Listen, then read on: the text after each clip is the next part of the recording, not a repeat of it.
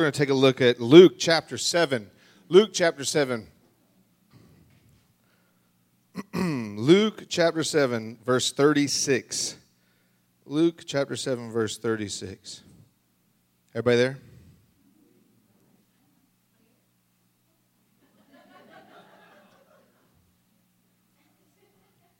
Ready? Got one more not ready? Okay. And here we go. Luke chapter 7, verse 36 says, when the Pharisees invited Jesus to have dinner with him, he went to the Pharisees' house and he reclined at the table. A woman in the town who lived a sinful life learned that Jesus was eating at the Pharisees' house, so she came there with an alabaster jar of perfume. She stood behind him at his feet weeping. She began to wet his feet with her tears. Then she wiped them with her hair and kissed them and poured perfume on them. When the Pharisee who had invited him saw this, he said to himself, if this man were a prophet, he would know who is touching him and what kind of woman she is, that she is a sinner. Jesus answered him, Simon, I have something to tell you. Teacher, tell me. 2 people owed money to a certain moneylender. One owed him 500 denarii, the other 50. Neither of them had the money to pay him back, so he forgave the debts of both. Now which of them will love him more? Simon replied, I suppose the one who had the bigger debt forgiven. You have judged correctly, Jesus said. Then he turned towards the woman. He said to Simon, do you see this woman? I came to your house. You did not give me any water for my feet, but she wet my feet with her tears and wiped them with her hair. You did not give me a kiss, but this woman, from the time I entered, has not stopped kissing my feet. You did not pour oil on my head, but she has poured perfume on my feet. Therefore I tell you, her many sins have been forgiven, as her great love has shown. But whoever has been forgiven little loves little. Then Jesus said to her, your sins are forgiven. And the other guests began to say among themselves, who is this that even forgives sins? And Jesus said to the woman, your faith has saved you. Go in peace. Let's pray. Lord, we thank you and praise you for your word. Lord, we thank you that as we gather and as we dig in, Lord, that you change us, that you shape us, that you mold us. Lord, that you take the time to help us grow, to draw closer to you. Lord, I pray this morning as we dig in, that's what will happen, and our hearts will be softened, and we will grow closer to you in the mighty name of Jesus. Amen. Amen. Real powerful story here, account of this woman and her passion to be next to Jesus. In this account, we really have 3 different people in here that we can really get a lot of information from. You have the woman, you have the Pharisee, and you have Jesus. And we can all learn quite a bit from all 3 of them. One of my favorite things in this whole passage is when the Pharisee is talking to himself, as all of us do. He said to himself, if this man were a prophet, he would know who is touching him and what kind of woman she is, that she is a sinner. The man who was talking to himself and then was replied to by Jesus. How absolutely terrifying, right? To be in somebody's presence and you're thinking to yourself, and you're talking to yourself, and you're not talking out loud. I assume he wasn't talking out loud. They didn't say he was talking out loud. And then Jesus replies to him. Jesus replies to the man, and he's thinking, if he was a prophet, and Jesus goes, psst, I am. I know what you're thinking. Sounds like some kind of weird, creepy movie. And it's one of my favorite things is it's just this idea that in the presence of Jesus, we can hide anything, right? This idea we have in our head that in the presence of Jesus, there's, you know, we can hide from him. We can hide our thoughts. We can hide our motives. We can hide our sin in the presence of Jesus. And in all honesty, that moment right there encapsulates this whole entire account. This whole entire account with Jesus, this whole encounter with the living God is just that you can't hide anything from Jesus. The Pharisee, he's trying. He's got all these thoughts about who Jesus is and about who this woman is. And Jesus simply says, hey, let me tell you something about what you're thinking. And for me, that just sets this tone in my life and as I'm reading this account and as I walk day to day, that there's nothing that is hidden from Jesus. There's nothing that's hidden from God, but yet, man, do I try. Man, I put a lot of effort in sometimes to hiding things. You guys do that? sin in your life, things you should do, things you shouldn't think, things you shouldn't say. Sometimes I should put a little more effort into some of the things I shouldn't say, but that happens, right? Or we just kind of let things out. But Jesus, and in his presence, welcomes all. This woman, when she hears that Jesus is in the Pharisee's house, she comes to him. And the Pharisee says, if Jesus knew who he was, she is a sinner. It says she lived a life full of sin. So it says in verse 37, it says, a woman in town lived a life, a sinful life, learned that Jesus was there at the house. It's amazing to me, this woman who had all this sin in her life was in direct contrast to the Pharisee. The Pharisee was trying to live his own life, trying to do his own thing, trying to hide maybe who he was, trying to put forth a good face, trying to say, hey, I've got it all together. I've got all the religious stuff down. I know what I'm doing, and everything is fine in my life.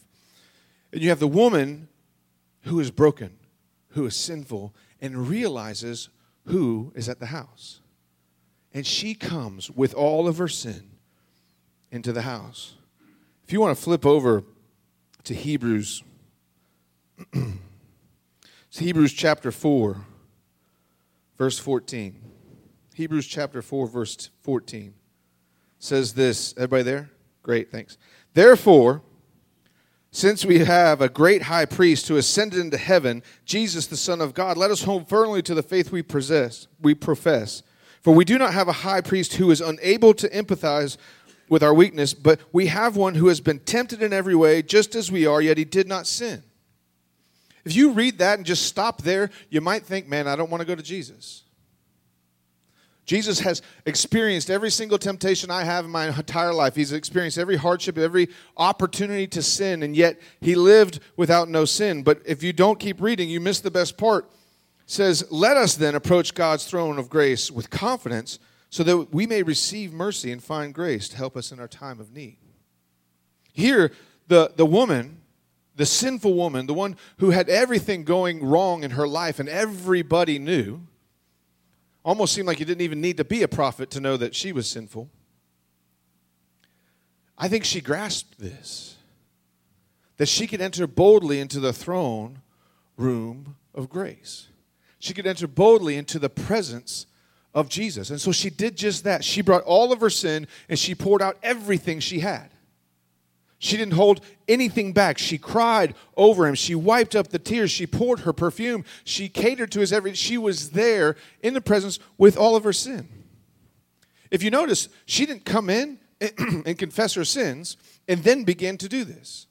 It says she just came in the presence of the Lord and began to do this.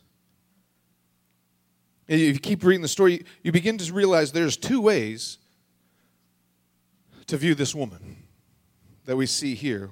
One is the way of the Pharisee, who is looking down upon her and saying, if he only knew, he would not allow this to happen. If he only knew who this woman was and the life she lived and the sin she had, for she is a sinner, he said. That's how he viewed her. He viewed her as somebody who had it all messed up, who had nothing going on right, who had all the sin in the world. You know, she didn't know Jesus. She knew who he was, and she was coming to him, but she wasn't professing to be a Christian. She wasn't professing to have him as Lord. She wasn't professing any of this. She was a sinner that knew here was Jesus, and she brought everything to him. And this Pharisee looks down upon her.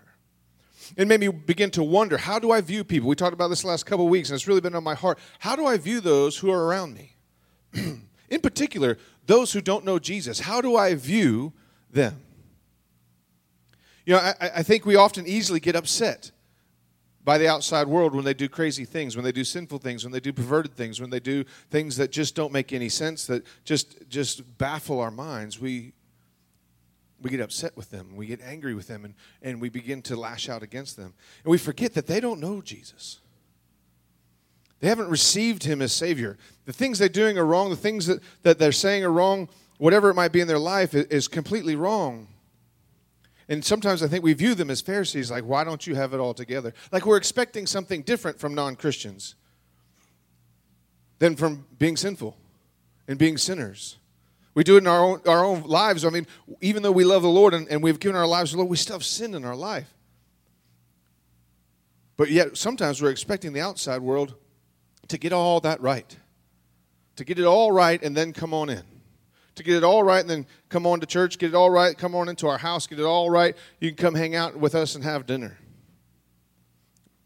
But then you have Jesus, who's sitting in this house. He's relaxing, it says, at the table, and she comes in, and Jesus lets her.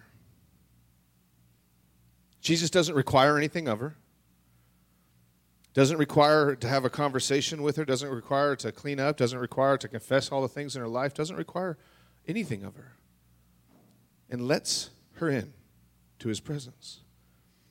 And she begins to worship him. And she begins to pour out her heart to him. And as I read this, I'm thinking, gosh, how often do I do that? How often do I let just somebody come in as who they are? Sometimes I do. Sometimes I get it right, and I let people in. Other times I'm terrified of who I might let in, of who's coming into my house, or what they might say, or what they might do, or all these kinds of things. And I'm not talking about being ignorant. I'm not talking about being dumb, but I'm talking about being loving and gracious and merciful. Because that's what Jesus does here. He doesn't worry a thing about that sinful woman. He lets her in. He's not afraid. He's not scared. He's not worried.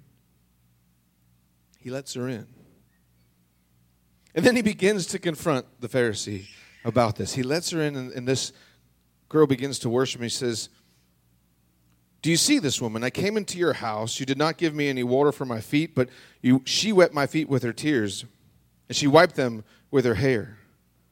You did not give me a kiss. This woman has not stopped kissing my feet since the time I entered. You did not put oil on my head, but she has poured perfume on my feet. Therefore, I tell you, her many sins have been forgiven, as her great love has shown. But whoever's been forgiven little loves little." She poured out everything she has, everything that she was, realizing that she was a sinner, crying at his feet, wiping them off, maybe even just embarrassed that was happening, wiping them off. She brought everything, and Jesus showed mercy. Jesus showed grace. And that's what we're called to do. We're called to do both. We are called to boldly enter the throne room of grace and boldly bring all of our sin and everything that we have and all the messed up parts of our life right to his feet, knowing that he's going to show us mercy and he's going to show us grace and he's going to give us forgiveness and salvation from our sins. But we're also called to be like Jesus. To let those people in our life, to let them come with their sin, to let them come with their brokenness, to let them come with all the things that are messed up in their life. And speak grace to them, and speak forgiveness to them, and speak the truth of who Jesus is to them. Verse 48 says this, he said, "Then Jesus said to her, 'Your sins are forgiven.' The other guests began to say among themselves, 'Who is this who even forgives sins?' Jesus said to the woman, 'Your faith has saved you. Go in peace.'" You know, if you read throughout the Bible, especially in the New Testament, often Jesus said this. When he healed people, when he was talking to people, he often said, "Your sins are forgiven. Your sins are forgiven." You know, I was reading a few other verses about when Jesus healed people, and he said, "Pick up your mat, your sins are forgiven, go on your way." He did it a number of times. If you read that and just kind of take a few moments to think about what Jesus is doing there, he healed that person, took away their illness, whatever it might be, but he still spoke forgiveness over them. And began to wonder and began to understand, began to just think in my own life, that's what I desire the most. We often desire healing. We often desire to be set free from something, an illness or whatever it might be, an illness. Illness, like a beard problem? No? An illness? That's right. That's the right one? Okay. Is there like a 10-second delay on the to correct those things?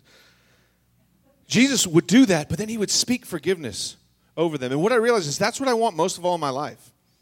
When I've messed up and when I've embarrassed myself and when I've done wrong and I've had sin, what I want desperately is forgiveness. What this girl wanted was desperately to be forgiven. Jesus spoke forgiveness to people all the time. And we come across people in our life all the time that have brokenness, and they think they're never going to be good enough. They think they've done too many things and they've done too many wrongs, and what they desperately need is somebody to speak forgiveness to them. Somebody to tell them, Jesus will forgive you, I will forgive you. Somebody needs to speak that. Often in our own life, that's all we need is somebody to say, you know what, I know you messed up. I know you hurt my feelings. I know you said something mean about me. I'm going to forgive you. Often what we need is just somebody to say, I forgive you. For Jesus to say, I forgive you. There is power in speaking forgiveness. I'm actually not sure if there's a much more powerful thing that we can do for one another than to forgive each other when we mess up. Because we can love each other and hang out when everything is good. That's easy. We can love each other and love on each other. But speaking forgiveness to somebody is true love. Saying you hurt me, saying you messed me up, you hurt my feelings, you hurt my pride, whatever it might be. To speak forgiveness is one of the most powerful things we can do. And Jesus did it often. And so this morning, I want to take just a few minutes. If you want to stand, that'd be great. Hey, Kelly, can you come up and play for a minute? I'm sorry. I didn't plan on this. But forgiveness does a number of things. One, it sets that person free, but it also sets us free. That if we walk in true forgiveness, what we do is we begin to set our heart free from the bondage that's holding us to thinking about these things all the time, to thinking about how we're offended or how we're hurt and what's bothering us. But when we begin to speak that forgiveness, we begin to free our hearts to be more like Jesus. And so this morning, I just want to take a couple minutes. Where you are, you can come forward if you want, and you stay where you are if you want. But I want you to take just a minute before the Lord and to think about those people that you might be holding on to. Holding on to a hurt or an offense that you just haven't let go, that you've looked down upon, that you've said, if Jesus only knew, that person is a sinner. Today, this morning, before we go any farther, and actually it's a great time right before we go to communion, I want to take just a couple of minutes and give you some space to speak forgiveness over those people. So whoever it might be, just take a minute there by yourself with the Lord.